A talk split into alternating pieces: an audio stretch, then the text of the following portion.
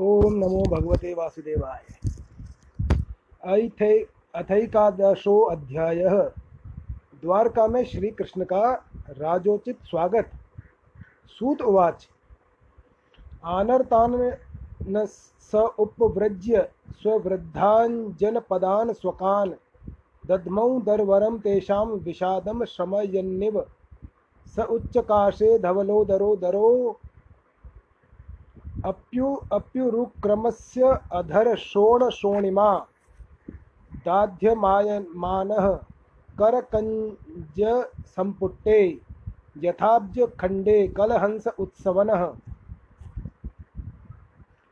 तम उपश्रुत्य निनदं जगद्भयभयावहं प्रत्युदद्युः प्रजाः सर्वा भ्रत्रदर्शनलालसाः तत्रोपनीतबलयो रवेर्दीपनिवाद्रताः आत्मा रामं पूर्णकामं निजलाभेन नित्यदा। प्रीत्य उत्फुल्लमुखाः प्रोच्चुर्हर्षगद्गदाया गिरा। पितरं सर्वसुहृदय सर्वसुहृदम वितारम इवार्भकाः। सूत जी कहते हैं श्री कृष्ण ने अपने समृद्ध समृद्ध, आनर्त देश में पहुंचकर वहाँ के लोगों की विरह वेदना, बहुत कुछ शांत करते हुए अपना श्रेष्ठ पांचजन्य नामक शंख बजाया।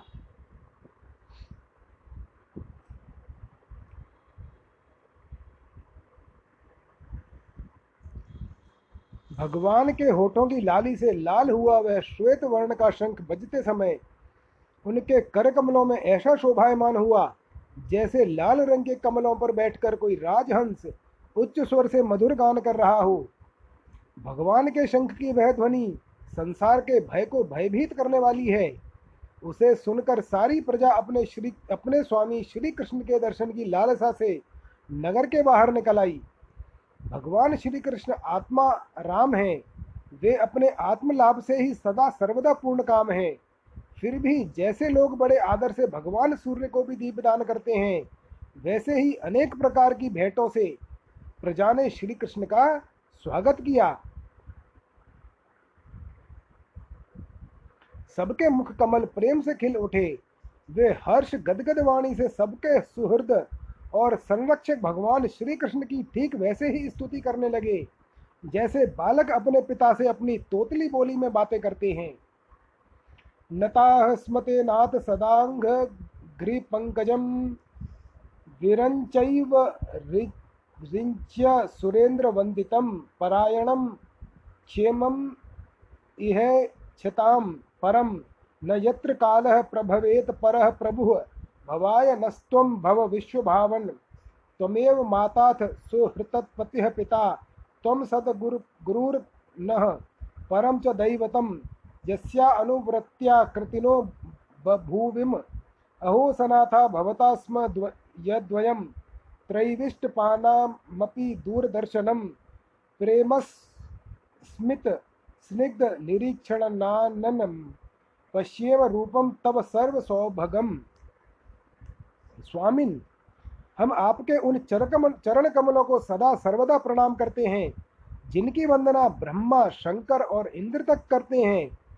जो इस संसार में परम कल्याण चाहने वालों के लिए सर्वोत्तम आश्रय है जिनकी शरण ले लेने पर परम समर्थ काल भी एक बाल बा, बाल तक बाका नहीं कर सकता।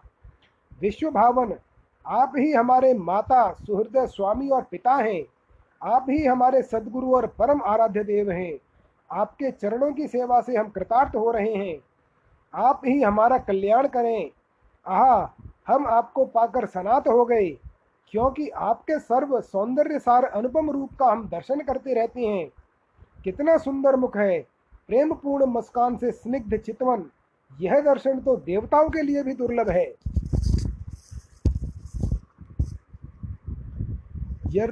अम्बुज क्षापर ससार भो भवान कुरून मधून वाथ सुहृद्रक्षया तत्राब्द कोटि प्रतिमः क्षणो भवेत रविम विना क्षणो रिव नस्तवाच्युत। इति चोदीरिता वाचः प्रजानां भक्तवत्सलः शृणवानो अनुग्रहं दृष्ट्या वित्तन्वन् प्राविश् पुरीम। मधुभोज दशार, दशाहार हकुकुरांध क वृष्णभिः, आत्मतुल्य बलैः गुप्ताम नागैः, भोगवतीम इव।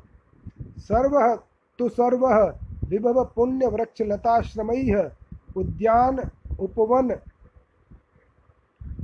आरामैः वृत्त पद्मा करिश करिश्रियम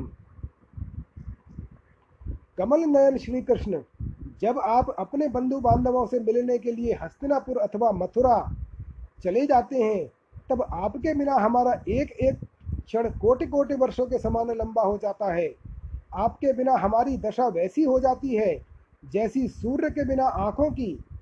भक्तवत्सल भगवान श्री कृष्ण प्रजा के मुख से ऐसे वचन सुनते हुए और अपनी कृपामयी दृष्टि से उन पर अनुग्रह की वृष्टि करते हुए द्वारका में प्रविष्ट हुए। जैसे नाग अपनी नगरी भोगवती की रक्षा करते हैं, वैसे ही भगवान की वह द्वारकापुरी भी मधु, भोज, दर्शारह, दशारह, अर्ह, कुकुर, अंधक और वृष्णवंशी यादवों से जिनके पराक्रम की तुलना किसी से भी नहीं की जा सकती, सुरक्षित थी। वह पूरी समस्त ऋतुओं के संपूर्ण वैभव से संपन्न एवं पवित्र वृक्षों और लताओं के कुंजों से युक्त थी। स्थान स्थान पर फलों से पूर्ण उद्यान, पुष्प वाटिकाएँ एवं क्रीड़ावन थे। बीच बीच में कमल युक्त सरोवर नगर की शोभा बढ़ा रहे थे। नगर के फाटकों, गोपुर द्वार मार्गेशु कृत कौत तोरणाम चित्रध्वज पताका पताका ग्रैरंत प्रतिहतात पाम।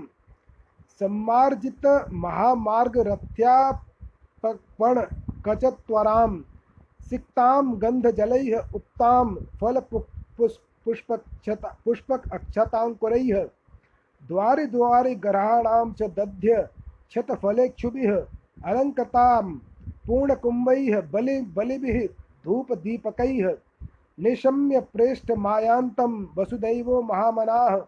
अक्रूर अक्रूर च उग्रसेनश्च रामश्च अद्भुतविक्रमः। नगर के फाटकों, महल के दरवाजों और सड़कों पर भगवान के स्वागतार्थ बंधन वारें लगाई गई थी। चारों ओर चित्र विचित्र ध्वजा पताकाएँ फहरा रही थी, जिनसे उन स्थानों पर घाम का कोई प्रभाव नहीं पड़ता था।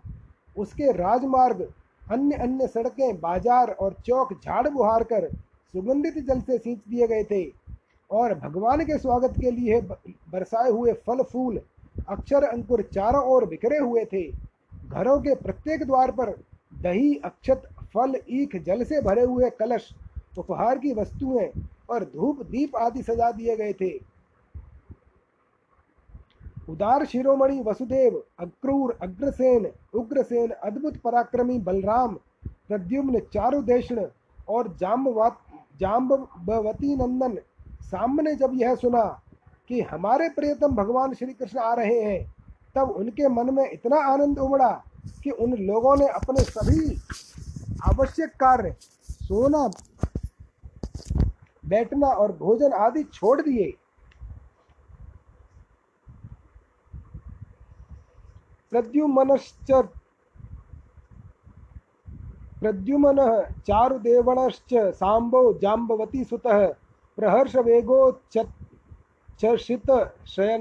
शयनासन भोजनाः वारणेन्द्रं पुरस्कृत्य ब्राह्मणैः, ससुमङ्गलैः, शङ्खतूर्यनिनादेन ब्रह्मघोषेण चादृताः रथैः हृष्टाः, प्रणयागतसाध्वसाः।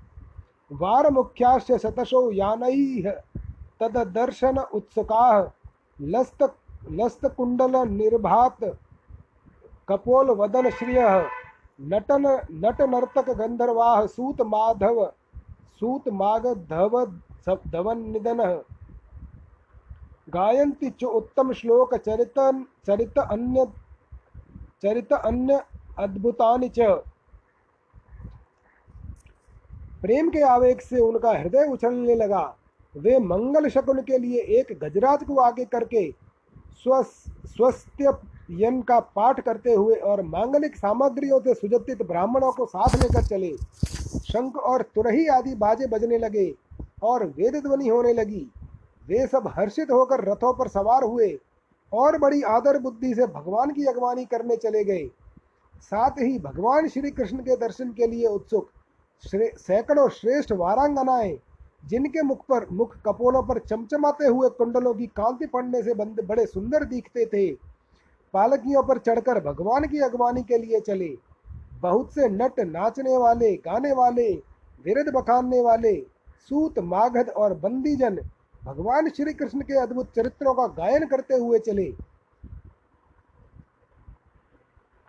भगवान तत्र बंधूनाम पौर्णा पौर्णनाम अनुवर्तिनाम यथा विंध्य उपसंगम्य सर्वेशा मन दधे प्रवा प्रवाभिवादांश्च वादांश लैष्कर स्पर्श मिते क्षणैः आश्वास्य चाश्वपाकेभ्यो वरैश्च अभिमतैः विभुः। स्वयं च गुरु गुरु भिवै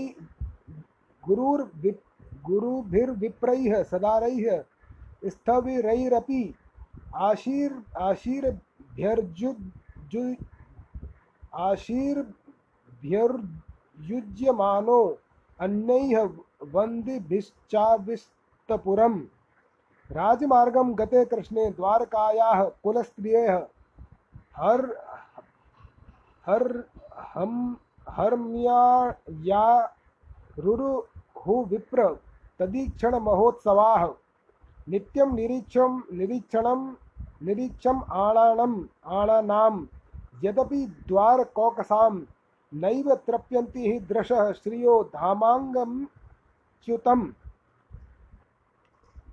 भगवान श्री कृष्ण ने बंधु बांधवों नागरिकों और सेवकों से उनकी योग्यता के अनुसार अलग अलग मिलकर सबका सम्मान किया, किसी को सिर झुकाकर प्रणाम किया किसी को वाणी से अभिवादन किया, किसी को हृदय से लगा लिया, किसी से हाथ मिलाया, किसी की ओर देखकर मुस्कुरा भर दिया, और किसी को केवल प्रेम की दृष्टि से देख लिया, जिसकी जो इच्छा थी वही उसे वरदान दिया। इस प्रकार चांडाल पर्यंत सबको संतुष्ट करके गुरुजन सपत्नीक, ब्राह्मण और वृद्धों का तथा दूसरे लोगों का भी आशीर्वाद ग्रहण करते एवं बंदीजनों से निर्दावली सुनते हुए सबके साथ भगवान श्री कृष्ण ने नगर में प्रवेश किया। शौनक जी, जिस समय भगवान राजमार्ग से जा रहे थे, उस समय द्वारका की कुल कामनियाँ भगवान के दर्शन को ही परमानंद मानकर अपनी अपनी अटारियों पर चढ़ गईं। भगवान का वक्षस्थल मूर्तिमान सौंदर्य लक्ष्मी का निवास स्थान है। उनका मुखारविंद नेत्रों के द्वारा पान करने के लिए सौंदर्य सुधा से भरा हुआ पात्र है, जिनकी भुजाएँ लोकपाल, लोकपालों को भी शक्ति देने वाली हैं।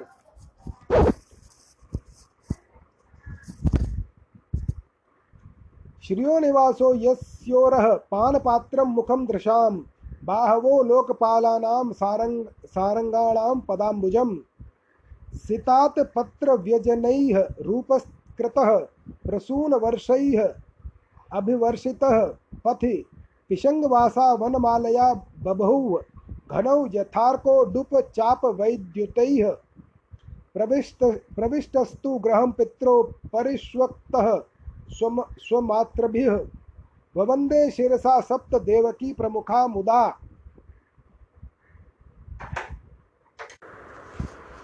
उनके चरण कमल भक्त परमहंसों के आश्रय हैं। उनके अंग अंग शोभा के धाम हैं। भगवान की इस छवि को द्वारकावासी नित्य निरंतर निहारते रहते हैं। फिर भी उनकी आँखें एक क्षण के लिए भी तृप्त नहीं होती। द्वारका के राजपथ पर भगवान श्री कृष्ण के ऊपर श्वेत वर्ण का छत्र तना हुआ था। श्वेत चवर डुलाए जा रहे थे। चारों ओर से पुष्पों की वर्षा हो रही थी। वे पीताम्बर और वनमाला धारण किए हुए थे। इस समय वे ऐसे शोभायमान हुए, मानो मेघ एक ही साथ सूर्य, चंद्रमा, इंद्रधनुष और बिजली से शोभायमान हो। भगवान सबसे पहले अपने माता पिता के महल में गए।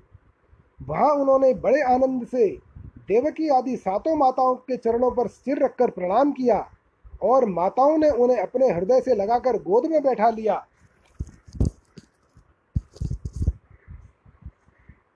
ताह पुत्र मंकम, आरोप्य स्नेह स्नुत पयोधराह, हर्ष विवलितात्मान।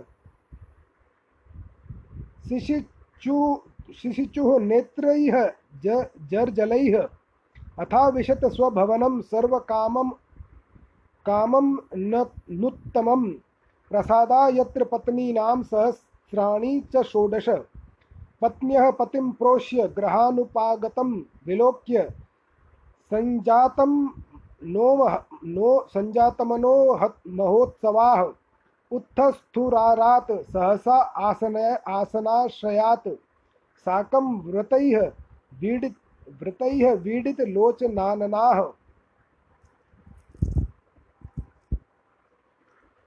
स्नेह के कारण उनके स्तनों से दूर की धारा बहने लगी। उनका हृदय हर्ष से विवल हो गया और वे आनंद के आंसुओं से उनका अभिषेक करने लगी। माताओं से आज्ञा लेकर वे अपने समस्त भोग सामग्रियों से संपन्न सर्वश्रेष्ठ सर्वश्रेष्ठ भवन में गए। उसमें सोलह हज़ार पत्नियों के अलग अलग महल थे। अपने प्राणनाथ भगवान श्री कृष्ण को बहुत दिन बाहर रहने के बाद घर आया देखकर रानियों के हृदय में बड़ा आनंद हुआ। उन्हें वे अपने निकट देखकर वे एकाएक ध्यान छोड़कर खड़ी हुई। उन्होंने केवल आसन को ही नहीं, बल्कि उन नियमों को भी त्याग दिया जिन्होंने जिन्हें उन्हें उन्होंने पति के प्रवासी होने पर ग्रहण किया था। उस समय उनके मुख और नेत्रों में लज्जा छा गई। जिस स्त्री का पति विदेश गया हो, उसे इन नियमों का पालन करना चाहिए। क्रीड़ाम शरीर संस्कारम समाजोत्सव दर्शनम हास्यम परग्रहे यानम त्यजेत प्रोषित भर्तृका। जिसका पति प्रदेश गया हो, उस स्त्री को खेल कूद श्रृंगार, सामाजिक उत्सवों में भाग लेना, हँसी मज़ाक करना और पराए घर जाना, इन पाँच कामों को त्याग देना चाहिए।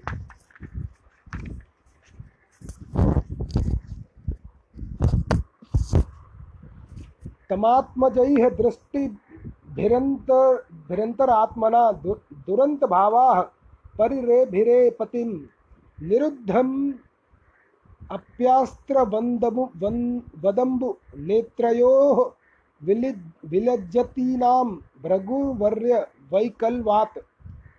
यद्यप्यस्यो पार्श्वगतो रहो गतस्थापि, तस्याङ्घ्रियुगं नवम नवम पदे पदे का विरमेत तत्पदाच्चलापि, यच्छ्रीर्न जहाति कहर करहिर्चित। एवं नृपाणां क्षितिभार जन्मनां क्षौहिणीभिः परिवृत्त तेजसां विधाय वैरम श्वसनो यथानलं मिथो वदने वदनो परोतो निरायुध। भगवान के प्रति उनका भाव बड़ा ही गंभीर था। उन्होंने पहले मन ही मन, फिर नेत्रों के द्वारा, तत्पश्चात पुत्रों के बहाने शरीर से उनका आलिंगन किया। शौनक जी, उस समय उनके नेत्रों में जो प्रेम के आँसू छलक आए थे उन्होंने संकोचवश बहुत रोका, फिर भी विवशता के कारण वे ढलक ही गए। यद्यपि भगवान एकांत में सर्वदा ही उनके पास रहते थे, तथापि उनके चरण कमल उन्हें पद पद पर नए नए जान पड़े। भला स्वभाव से ही चंचल लक्ष्मी, जिन्हें एक क्षण के लिए भी कभी नहीं छोड़ती, उनकी सन्निधि से किसी स्त्री की तृप्ति हो सकती है।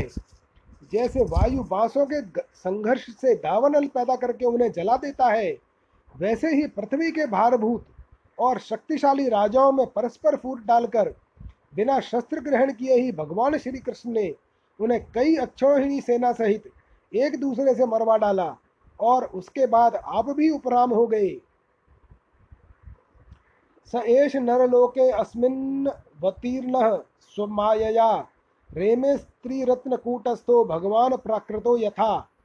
उद्याम भाव पिशु नामवल नामल वल्गुहास व्रीडा वलोक निहतो मदनो अपि आसाम। सम्मुह्य चाम चाप मज हाथ हाथ प्रमदोत्तमास्ता।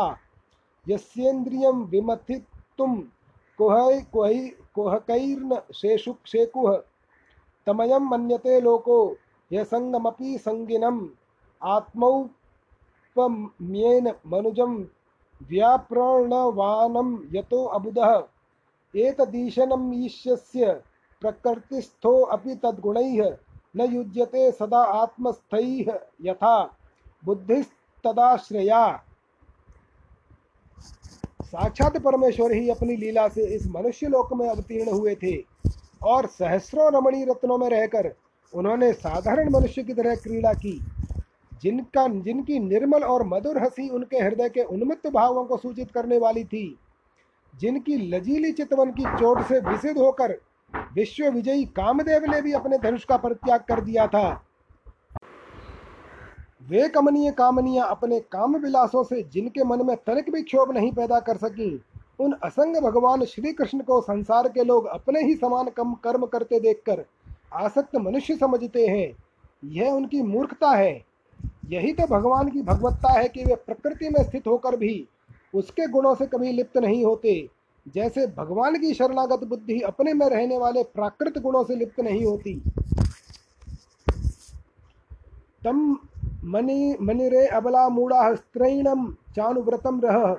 अप्रमाण विदो भर्तुरीश्वरम मतयो यथा। वे मूर्ख स्त्रियाँ भी श्री कृष्ण को अपना एकांत से भी स्त्री परायण भक्त ही समझ बैठी थीं, क्योंकि वे अपने स्वामी के ऐश्वर्य को नहीं जानती थीं। ठीक वैसे ही, जैसे अहंकार की वृत्तियाँ ईश्वर को अपने धर्म से युक्त मानती हैं। इति श्रीमद्भागवते महापुराणे पारमहंस्यां संहितायां प्रथम स्कंदे नैमिषी योपाख्याने कृष्ण द्वारका प्रवेशो नामैकादशो अध्याय अथ द्वादशो अध्याय परीक्षित का जन्म। शौनक उवाच अश्वत्थामा अम्नोपसृष्टेन ब्रह्मशीर्षा तेजसा। उत्तराया हतो गर्भ ईशेना ईशी ईशेना जीवितः पुनः। तस्य जन्म महाबुद्धेः कर्माणि च महात्मनः। निधनं च यथैवास वासीस्त, वासीत्स प्रेत्य गतवान् यथा। तदिदं श्रोतम् इच्छामो गदितुं यदे, यदि मन्यसे। ब्रूहि नः श्रद्यधानानां यस्य ज्ञानम दाचुकः शौनक जी ने कहा, अश्वत्थामा ने जो अत्यंत तेजस्वी ब्रह्मास्त्र चलाया था, उससे उत्तरा का गर्भ नष्ट हो गया था, परंतु भगवान ने उसे पुनः जीवित कर दिया। उस गर्भ से पैदा हुए महाज्ञानी महात्मा परीक्षित के, जिन्हें सुखदेव जी ने ज्ञानोपदेश दिया था, जन्म, कर्म और मृत्यु उसके बाद जो गति उन्हें प्राप्त हुई, वह सब यदि आप ठीक समझें तो कहें, हम लोग बड़ी श्रद्धा के साथ सुनना चाहते हैं। सूत उवाच, अपीपल अपीपल धर्मराज पितृवद रज्जयन प्रजा निहस्पृह सर्वकामेभ्य कृष्ण पादाब्ज सेवया, संपद कृतवो लोका महिष भ्रातरो मही। जम्बूद्वीप अधिपत्यम च यशश्च त्रिदिवं गतं किं ते कामाः सुरस्पार्हा? मुकुन्दं मुकुन्दमनसोद्विजाः अधिजहन्नुर्मुदं राज्ञम क्षुदितस्य यथेतरे। सूत जी ने कहा, धर्मराज युधिष्ठिर अपनी प्रजा को प्रसन्न रखते हुए पिता के समान उसका पालन करने लगे। भगवान श्री कृष्ण के चरण कमलों के सेवन से वे समस्त भोगों से निष्प्रह हो गए थे। शौनकादि ऋषियों, उनके पास अतुल संपत्ति थी।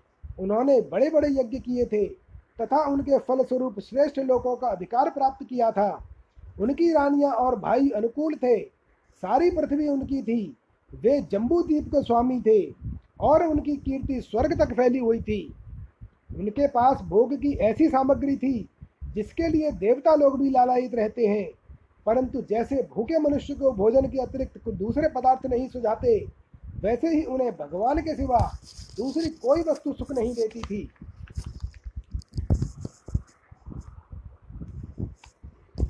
मातुर गर्भ गतो वीर स तदा भृगुनंदन ददर्श पुरुषम कंचिद्य ह्यमानो अस्त्र तेजसा अंगुष्ट मात्र ममलम स्फुरत स्फुरत पुरट मौलिनम अपीच्य दर्शनम श्यामम तडिद्वास समयुच्युतम समच्युतम। श्रीमद्दीर्घ चतुर्बाहुम तप्त कांचन कुंडलम क्षतजाक्षम गदापाणिम आत्मनः सर्वतो दिशम परिभ्रमंत मुल्काभाम गदाम मुहुः अस्त्रतेजः स्वगदया निहारिमव गोपतिः। विदमन्तः सनिकर्षे पर्यक्षित का इत्सयो। शौनक जी उत्तरा के गर्भ में स्थित वह वीर शिशु, परीक्षित जब अश्वत्थामा के ब्रह्मास्त्र के तेज से जलने लगा, तब उसने देखा कि उसकी आँखों के सामने एक ज्योतिर्मय पुरुष है। वह देखने में तो अंगूठे भर का है, परंतु उसका स्वरूप बहुत ही निर्मल है। अत्यंत सुंदर श्याम शरीर है, बिजली के समान चमकता हुआ पीताम्बर धारण किए हुए है। सिर पर सोने का मुकुट झिलमिला रहा है। उस निर्विकार पुरुष के बड़ी ही सुंदर लंबी लंबी चार भुजाएँ हैं। कानों में तपाए हुए स्वर्ण के सुंदर कुंडल हैं। आँखों में लालिमा है।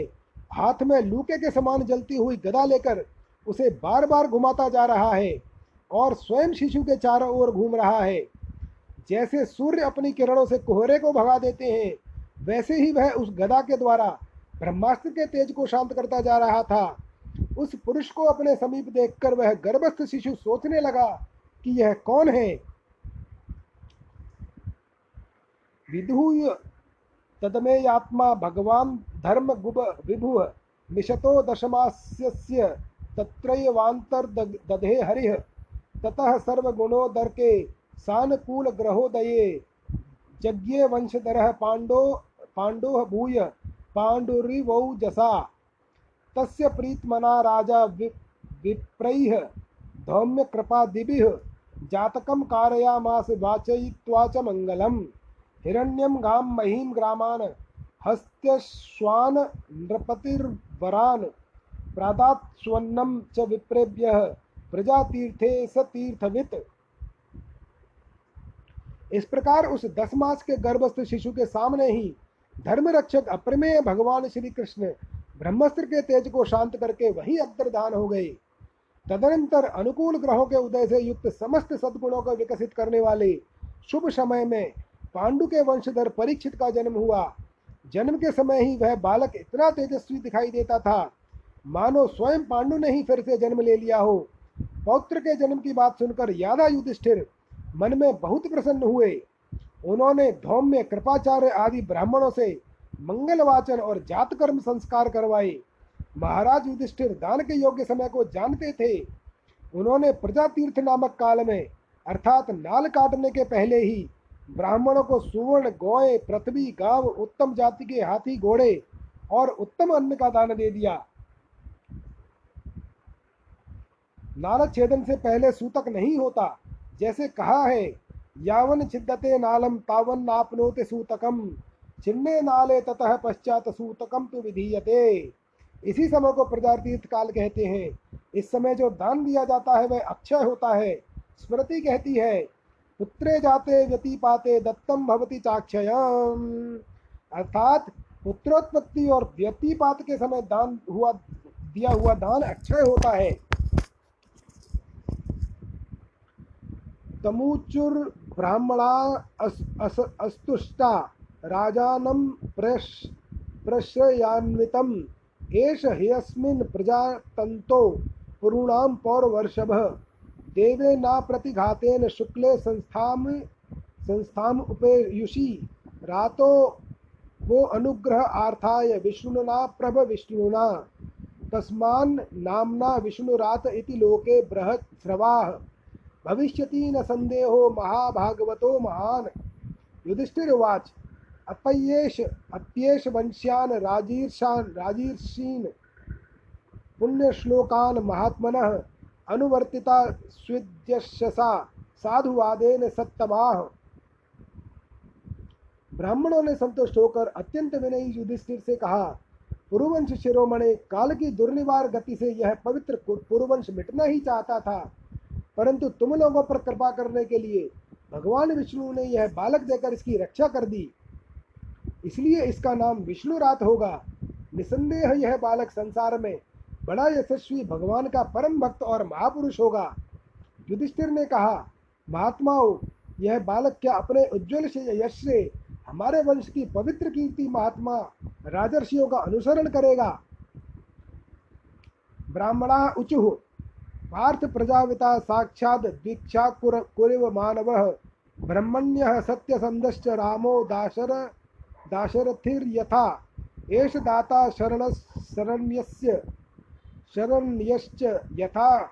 योषीनरः क्षिभिः, यशो वितनिता स्वानां दौष्यन्तिरिव यज्वमा नाम। धन्वे नाम ग्रणीन रेश तुल्यश्चार्जुन योर्द्वयोः। हुताश इव दुर्धर्षः, समुद्र इव दुस्तरः। मृगेन्द्र इव विक्रांतो निषेव्यो हिमवानिव। तितिक्षुर्व सुधेवासो सहिष्णु पिता पितराविव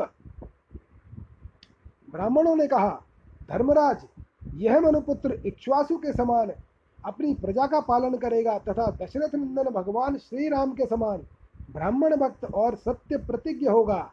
यह उसी नरेश, उसी नर नरेश शिवि के समान दाता और शरणागत वत्सल होगा और याज्ञिकों में दुष्यंत के पुरुष भरत के समान अपने वंश का यश फैलाएगा।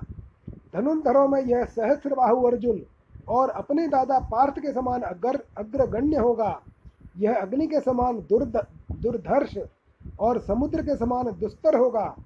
यह सिंह के समान पराक्रमी, हिमाचल की तरह आश्रय लेने योग्य, पृथ्वी के सदृश तितिक्षु और माता पिता के समान सहनशील होगा। पितामह समह साम्य प्रसादे गिरिशोपः, शोपमः। आश्रय सर्वभूतानां, यथा देवो रमाश्रय। सर्वसद्गुण महात्मये एष कृष्ण मनुव्रतः रन्तिदेव इवादारो ययातिरिव धार्मिकः। धृत्या बलिसमः कृष्णे प्रहलाद इव सद्ग्रह। आहर्ष तेषो अश्वमेधानां, वृद्धानां पर्युपासकः। राजर्षीणां जनयिता शास्ता चोत् चोत्पथगामिनां निगृहीता कलेरेश भुवो धर्मस्य कारणात्। इसमें पितामह ब्रह्मा के समान समता रहेगी। भगवान शंकर की तरह यह कृपालु होगा और संपूर्ण प्राणियों को आश्रय देने में यह लक्ष्मीपति भगवान विष्णु के समान होगा। यह समस्त सद्गुणों की महिमा धारण करने में श्री कृष्ण का अनुयायी होगा।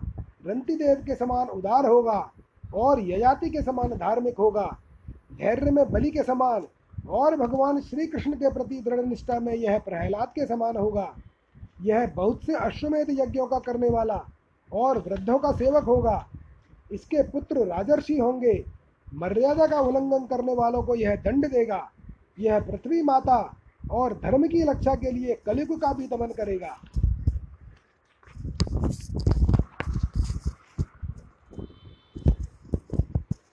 तक्षद तक्षकादात्मनो मृत्युम द्विजपुत्रोपसर्जितात्, सर्जितात्।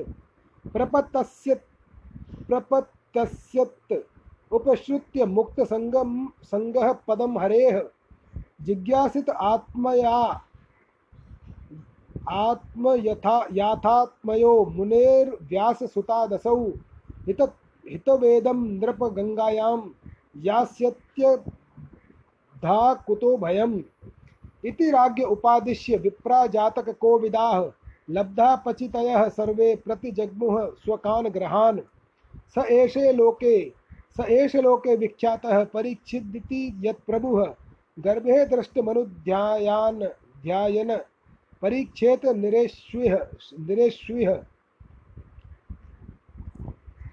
ब्राह्मण कुमार के साप से तक्षक के द्वारा अपनी मृत्यु सुनकर यह सबकी आसक्ति छोड़ देगा और भगवान के चरणों की शरण लेगा।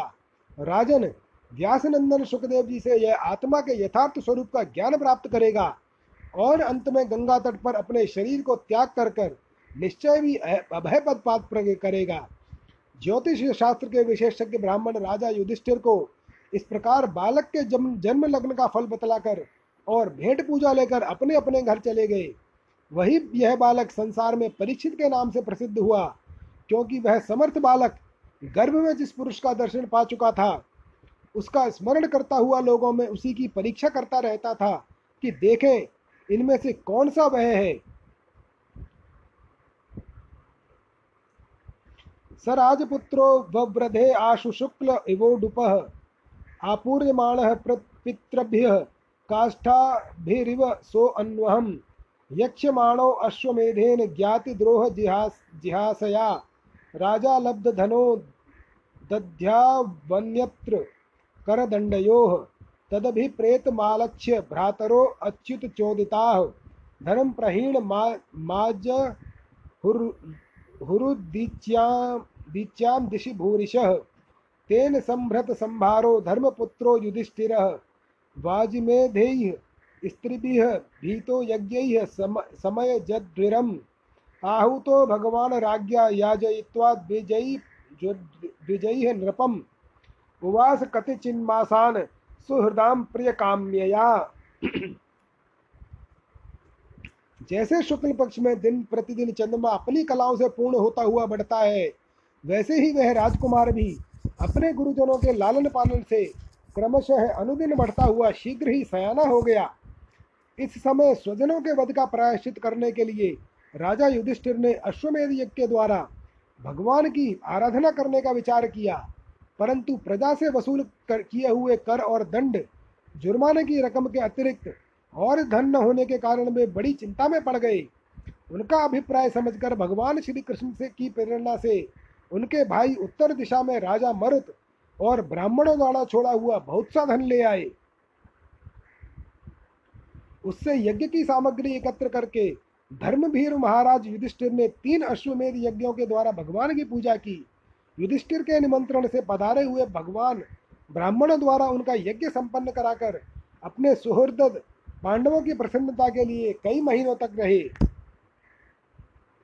पूर्व काल में महाराज मरुत ने ऐसा यज्ञ किया था, जिसमें सभी पात्र सुवर्ण के थे। यज्ञ समाप्त हो जाने पर उन्होंने वे पात्र उत्तर दिशा में फिकवा दिए थे। उन्होंने ब्राह्मणों को भी इतना धन दिया कि वे उसे ले जा न सके। वे भी उसे उत्तर दिशा में ही छोड़कर चले जाए। परित्यक्त धन पर राजा का अधिकार होता है, इसलिए उस धन को मंगवा कर भगवान ने युधिष्ठिर का यज्ञ कराया। ततो राज्ञाभ्यनुज्ञातः कृष्णया सह बंधु ययौ द्वारवतीं ब्रह्मन सार्जुनो यदुभिर्व्रतः शौनक जी इसके बाद भाइयों सहित राजा युधिष्ठिर और द्रौपदी से अनुमति लेकर अर्जुन के साथ यदुवंशियों से घिरे हुए भगवान श्री कृष्ण ने द्वारका के लिए प्रस्थान किया। इति श्रीमद्भागवते महापुराणे पारमहंस्याम संहितायां प्रथम स्कंदे नैमिषीयोपाख्याने परीक्षित जन्म अद्युत्कर्षो नाम द्वादश अध्याय अथ त्रयोदशो अध्याय। विदुर जी के उपदेश से धृतराष्ट्र और गांधारी का वन में जाना।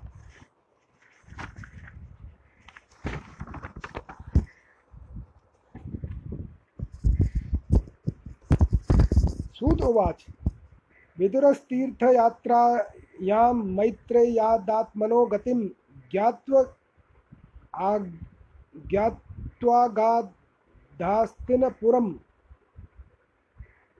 तया वाप्त विवित्सितः यावतः कृतवान् प्रश्नान् क्षता क्षत्ता कौशारवाग्रतः जातक जातैकभक्तिः गोविन्दे तेभ्यश्चोपरामः तं बन्धुमागतं दृष्ट्वा धर्मपुत्रः सहानुजः। धृतराष्ट्रो युयुत् युजुत्सुश्च सूतः शारद्वतः प्रथा। गान्धारी, द्रौपदी, ब्रह्मान्, सुभद्रा, चोत्तरा, कृपी। अन्याश्च जामयः पाण्डो पाण्डोर्ज्ञातयः ससुता स्त्रियः। सूत जी कहते हैं, विदुर जी तीर्थ यात्रा में महर्षि मैत्रेय से आत्मा का ज्ञान प्राप्त करके हस्तिनापुर लौट आए। उन्हें जो कुछ जानने की इच्छा थी वह पूर्ण हो गई थी। विदुर जी ने मैत्रेय ऋषि से जितने प्रश्न किए थे, उनका उत्तर सुनने के पहले ही श्री कृष्ण में अनन्य भक्ति हो जाने के कारण वे उत्तर सुनने से उपराम हो गए। शौनक जी, अपने चाचा विदुर जी को आया देख धर्मराज युधिष्ठिर, उनके चारों भाई धृतराष्ट्र, युयुत्सु, संजय कृपाचार्य, कुंती, गांधारी, द्रौपदी, सुभद्रा उत्तरा कृपी तथा पांडव परिवार के अन्य सभी नर नारी और अपने पुत्रों सहित दूसरी स्त्रियाँ, सबके सब बड़ी प्रसन्नता से मानो मृत शरीर में प्राण आ गया हो, ऐसा अनुभव करते हुए उनकी अगवानी के लिए सामने गए। प्रत्युज मुह प्रहर्षेण प्राणम तन्व इवागतम। अभिसंगम्य विधिवत परिष्वंगाभिवादनैः मुमुचः प्रेम बाष्पोघम विरहोत्कंठ कंठय कातराः राजा तमर्ह याञ्चक्रे कृतासन परिग्रहम तम भुक्तवन्तः विश्रान्तम् आसीनं सुखमासने। प्रश्रयावनतो राजा प्राह तेषां च शृणवताम्। यथा योग्य आलिंगन और प्रणाम आदि के द्वारा सब उनसे मिले और विरह जनित उत्कंठा से कातर होकर सबने प्रेम के आँसू बहाए। युधिष्ठिर ने आसन पर बैठाकर उनका यथोचित सत्कार किया। जब वे भोजन एवं विश्राम करके सुखपूर्वक आसन पर बैठे थे, तब युधिष्ठिर ने विनय से झुककर सबके सामने ही उनसे कहा, युधिष्ठिर, उवाच। अपि स्मरत नो युष्म युष्म पक्ष पक्ष छाया समेधितान विपद गणाद्विश्राग्न्यादेर्मोचिता यत् समात्रकाः कया वृत्त्या वर्तितं वश्चरद्भिः क्षितिमण्डलं तीर्थानि क्षेत्रमुख्यानि सेवितानीह भूतले, भवद्विधा भागवतास्तीर्थभूताः स्वयं विभो तीर्थी कुर्वन्ति तीर्थानि स्वान्तः स्थेन गदाभृता अपि नः सुहृदस्तात बान्धवाः कृष्णदेवताः दृष्टाः श्रुता वा यदवः स्वपुर्यां सुखमासते। युधिष्ठिर ने कहा चाचा जी जैसे पक्षी अपने अंडों की को पंखों के नीचे छाया करके नीचे रखकर उन्हें सेते और बढ़ाते हैं, वैसे ही आपने अत्यंत वात्सल्य से अपने कर्म कर कमलों की छत्र छाया में हम लोगों को पाला पोसा है। बार बार अपने, हमें और हमारी माता को विषदान और लाक्षाग्रह के दाह आदि विपत्तियों से बचाया है। क्या आप कभी हम लोगों की याद करते रहे हैं? आपने पृथ्वी पर विचरण करते समय किस वृत्ति से जीवन निर्वाह किया? आपने पृथ्वी तल पर किन किन तीर्थों और मुख्य क्षेत्रों का सेवन किया? प्रभु, आप जैसे भगवान के प्यारे भक्त स्वयं ही तीर्थ स्वरूप होते हैं। आप लोग अपने हृदय में विराजमान भगवान के द्वारा तीर्थों को भी महातीर्थ बनाते हुए विचरण करते हैं। चाचा जी, आप तीर्थ यात्रा करते हुए द्वारका भी अवश्य गए होंगे। वहाँ हमारे सुहृद एवं भाई बंधु यादव लोग, जिनके एकमात्र आराध्य देव श्री कृष्ण हैं, अपनी नगरी में सुख से तो है ना? आपने यदि जानकर नहीं देखा होगा तो सुना अवश्य ही होगा। इत्युक्तो धर्मराजेन सर्वं तत् समवर्णयत् यथानुभूतं क्रमशो विना यदुकुलक्षयं नन्वप्रियं दुर्विषहं दृणां स्वयम् उपस्थितं, नावेदयत सकर्णो दुखि, दुखितान् द्रष्टुमक्षमः। कञ्चित् कालम् अथवा सीत् सीत्सत्क्रतो देवत्सुखं, भ्रातुर्ज्येष्ठस्य श्रेयस्कृत् सर्वेषां प्रीतिमावहन। अबिर अबिर्भ्रदर्यमा दण्डं यथा वधगकारिषु यावद्धार शापा शाप शापद्वर्षशतं यमः। के इस प्रकार पूछने पर विदुर जी ने तीर्थों और यदवंशियों के संबंध में जो कुछ देखा, सुना और अनुभव किया था, सब क्रम से बतला दिया। केवल यदुवंश के विनाश की बात नहीं कही। करुण हृदय विदुर जी ने पांडवों के को दुखी नहीं देख सकते थे। इसलिए उन्होंने यह अप्रिय एवं असह्य घटना पांडवों को नहीं सुनाई, क्योंकि वह तो स्वयं ही प्रकट होने वाली थी।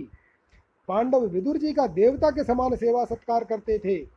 वे कुछ दिनों तक अपने बड़े भाई धृतराष्ट्र की कल्याण कामना से सब लोगों को प्रसन्न करते हुए सुखपूर्वक हस्तिनापुर में ही रहे।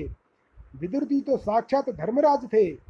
मांडव्य ऋषि के श्राप से ये सौ वर्ष के लिए शूद्र बन गए थे। इतने दिनों तक यमराज के पद पर अर्यमा थे और वही पापियों को उचित दंड देते थे। एक समय राजा, किसी राजा के अनुचरों ने कुछ चोरों को मांडव्य ऋषि के आश्रम पर पकड़ा। उन्होंने समझा कि ऋषि भी चोरों में शामिल होंगे, अतः वे भी पकड़ लिए गए और राजाज्ञा से सबके साथ उनको भी शूली पर चढ़ा दिया गया। राजा को यह पता लगते ही कि यह महात्मा है, ऋषि को शूली से उतरवा दिया और हाथ जोड़कर उनसे अपराध क्षमा कराया। मांडव्य जी ने यमराज के पास जाकर पूछा, मुझे किस पाप के फलस्वरूप यह दंड मिला? यमराज ने कहा कि, आपने लड़कपन में एक टिड्डी को कुश की नोक से छेद दिया था, इसीलिए ऐसा हुआ। इस पर मुनि ने कहा कि मैंने अज्ञानवश ऐसा किया होगा। उस छोटे से अपराध के लिए तुमने मुझे बड़ा कठोर दंड दिया। इसलिए तुम सौ वर्ष तक शूद्र योनि में रहोगे।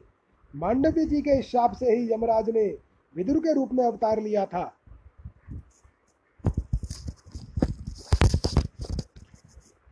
युधिष्ठिरो लब्ध राज्यो दृष्टवा पौत्रम कुलम धरम भ्रात्र भ्रातर्भिलोर लोकपाला भैः मुमुदई परया श्रिया। एवं ग्रहेषु सक्तानां प्रमत् भक्तानां तदीहया अत्य क्राम क्रामद्विज्ञातः कालः परं दुस्तरः। विदुरस्तदभिप्रेत्य धृतराष्ट्रं भाषत। राजन्निर्गम्यतां शीघ्रं पश्येदं भयमागतं प्रतिक्रिया न यस्येह कुतश्चित् करहिर्चित् प्रभो। स एव भगवान् कालः सर्वेषां न समागतः। राज्य प्राप्त हो जाने पर अपने लोकपालों, सरीखे, भाइयों के साथ राजा युधिष्ठिर वंशधर परीक्षित को देखकर अपनी अतुल संपत्ति से आनंदित रहने लगे। इस प्रकार पांडव गृहस्थ के काम धंधों में रम गए और उन्हीं के पीछे एक प्रकार से यह बात भूल गए। कि अनजान में ही हमारा जीवन मृत्यु की ओर जा रहा है। अब देखते देखते उनके सामने वह समय आ पहुँचा, जिसे कोई टाल नहीं सकता। परंतु विदुर जी ने काल की गति जानकर अपने बड़े भाई धृतराष्ट्र से कहा, महाराज, देखिए, अब बड़ा भयंकर समय आ गया है। झटपट यहाँ से निकल चलिए। हम लोगों, हम सब लोगों के सिर पर वह सर्वसमर्थ काल मंडराने लगा है, जिसके टालने का कहीं भी कोई उपाय नहीं है। येन चैवाभिपन्नो अयम प्राणैः प्रियतमैः अपि। जनः सद्यो विजु, वियुज्येत तान्यैः धनादिभिः। पितृभ्रात सुहृत सुहृतपुत्रा, हतास्ते विगतं वयः। आत्मा च जनया ग्रस्तः, परम गेहम उपाससे। अहो महीयसी जंतो जंतोः जीविताशा, यया भवान्। भीमा पवर्जितं पिण्डमादपे ग्रहपालवत् अग्निः निःसृष्टो दत्तश गरोदाराश्च दूषिताः। हृतं क्षेत्रं धनं येषां तद्यतैरसुभिः कियत्। तस्यापि तव देहोऽयं कृपणस्य जीवि जी जिजीविषो। परेत्यनिच्छतो जीर्णो जरया वासवसी इव। काल के वशीभूत होकर जीव का अपने प्रियतम प्राणों से भी बात की बात में वियोग हो जाता है। फिर धन जन आदि दूसरी वस्तुओं की तो बात ही क्या है? आपके चाचा, ताऊ, भाई सगे संबंधी और पुत्र सभी मारे गए। आपकी उम्र भी ढल चुकी। शरीर बुढ़ापे का शिकार हो गया। आप पराए घर में पड़े हुए हैं। ओह, इस प्राणी को जीवित रहने की कितनी प्रबल इच्छा होती है। इसी के कारण तो आप भीम का दिया हुआ टुकड़ा खाकर कुत्ते का सा जीवन बिता रहे हैं। जिनको आपने आग में जलाने की चेष्टा की, विष देकर मारना डालना चाहा, भरी सभा में जिनकी विवाहिता पत्नी को अपमानित किया, जिनकी भूमि और धन छीन लिए, उन्हीं के अन्न से पले हुए प्राणों को रखने में क्या गौरव है? आपके अज्ञान की हद हो गई कि आप अब अब अब भी आप जीना चाहते हैं, परंतु आपके चाहने से क्या होगा? पुराने वस्त्र की तरह बुढ़ापे से गला हुआ आपका शरीर आपके न चाहने पर भी क्षीण होता हुआ जा रहा है।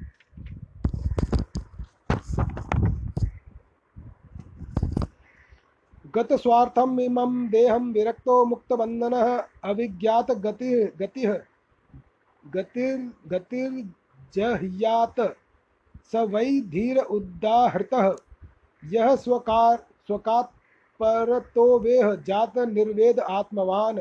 हृदय कृत्वा हरिम गृहात प्रव्रजेत स नरोत्तमः। अतो दींची दिशम यातु स्वै स्वै स्वैर ज्ञात गति गतिर्भवान इतो, इतोर अवक्य अवाक्य अवाक्य प्रायशः कालः पुंसां गुणविकर्षणः। एवं राजा विदुरेणानुजेन प्राज्ञा चक्षुर्बोधित आजमीण, मीणः चित्वा स्वेषु स्नेहपाशान्द्रढिम्नो निश् निश्चक्राम भ्रात्र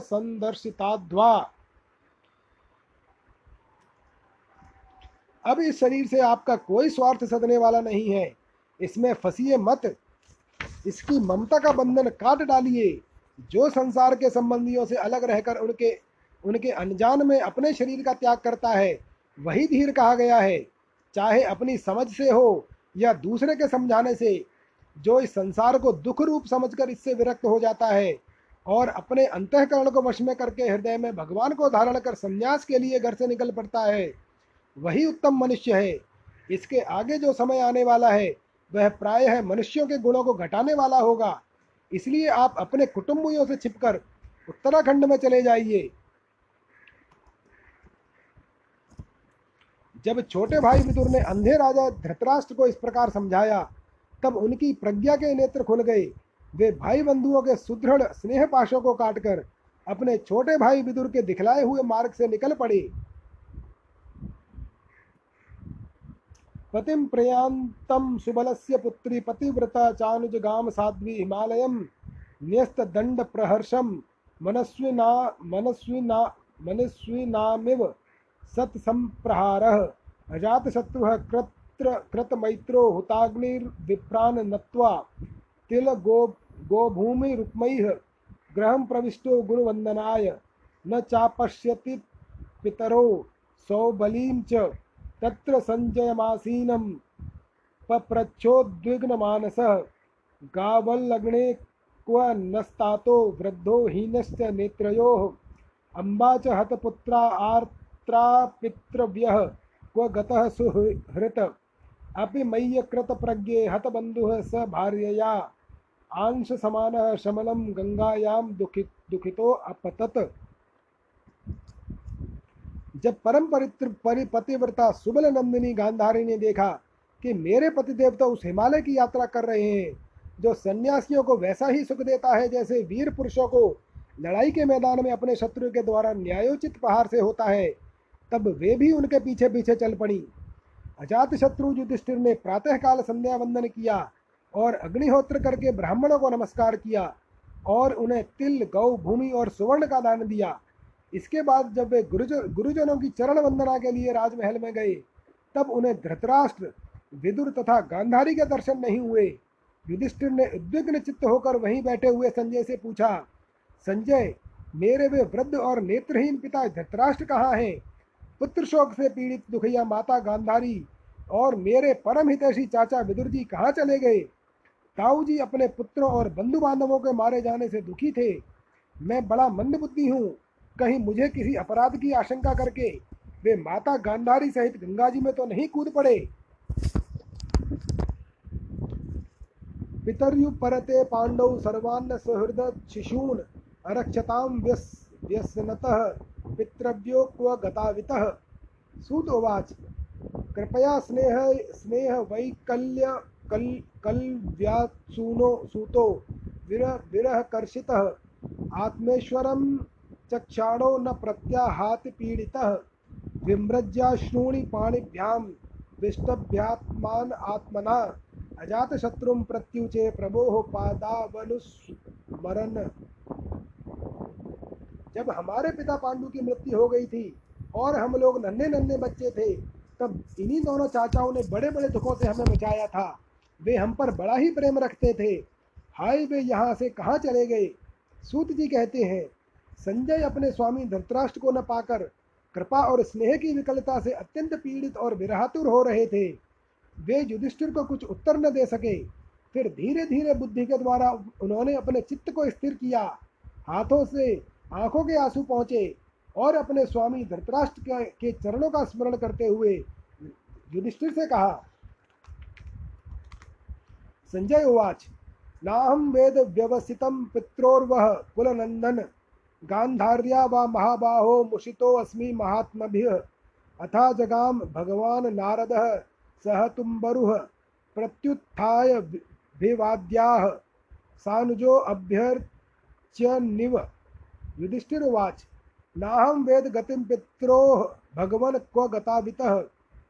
अम्बा वा हतपुत्रा आर्ता क्व गता च तपस्विनी। कर्णधार इवापारे भगवान् पारदर्शकः। अथा अथा बभाषे भगवान नारदो मुनि सत्तम माँ कांचन शुचो राजन यदीश्वर वंशम जगत।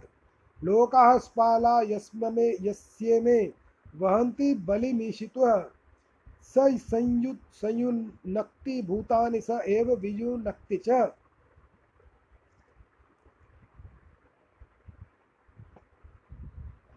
संजय बोले कुलनंदन, मुझे आपके दोनों चाचा और गांधारी के संकल्प का कुछ भी पता नहीं है। महाबाहो, मुझे तो उन महात्माओं ने ठग लिया। संजय इस प्रकार कह ही रहे थे कि तुम्ब बरु के साथ देवर्षि नारद जी वहाँ आ पहुँचे। महाराज युधिष्ठिर ने भाइयों सहित उठकर उन्हें प्रणाम किया और उनका सम्मान करते हुए बोले, युधिष्ठिर ने कहा, भगवान, मुझे अपने दोनों चाचाओं का पता नहीं लग रहा है। न जाने वे दोनों और पुत्र शोक से व्याकुल तपस्विनी माता गांधारी यहाँ से कहाँ चले गए? भगवान अपार समुद्र में कर्णधार के समान आप ही हमारे पारदर्शक हैं। तब भगवान के परम भक्त भगवान में देवर्षि नारद ने कहा, धर्मराज, तुम किसी के लिए शोक मत करो, क्योंकि यह सारा जगत ईश्वर के वश में है। सारे लोक और लोकपाल विवश होकर ईश्वर की ही आज्ञा का पालन कर रहे हैं। वही एक प्राणी को दूसरे से मिलाता है और वही उन्हें अलग करता है।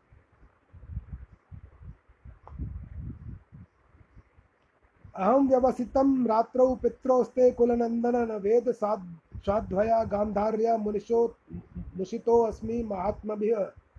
एतस्मिन् तरे विप्रनारदः प्रत्यदृश्यत वीणां त्रितंत्री ध्वनयन भगवान सह तुम्बरुह राजा नत्वो अपनीतार्घ्य प्रत्युत्थायाभिवन्दितं। परमासन आसीनं पौरवेन्द्रो अभय भाषत नाहं वेद गतिं पित्रोर्भवन् भगवन् त्व गताविति कर्णधार एवापारे सीदतां पारदर्शक। मा कंचन शुचो राजन यदीश्वर वशे जगत लोका सपाला यस्ये में वहन्ति बलि निशितः।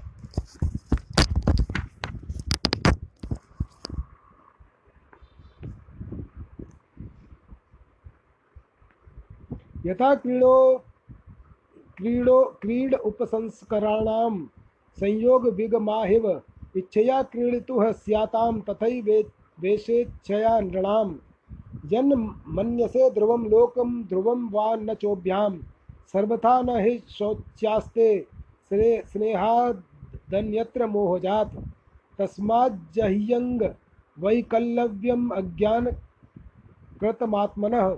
कथम त्वानाथा कर्पणा वर्ते रंस्ते च माम बिना।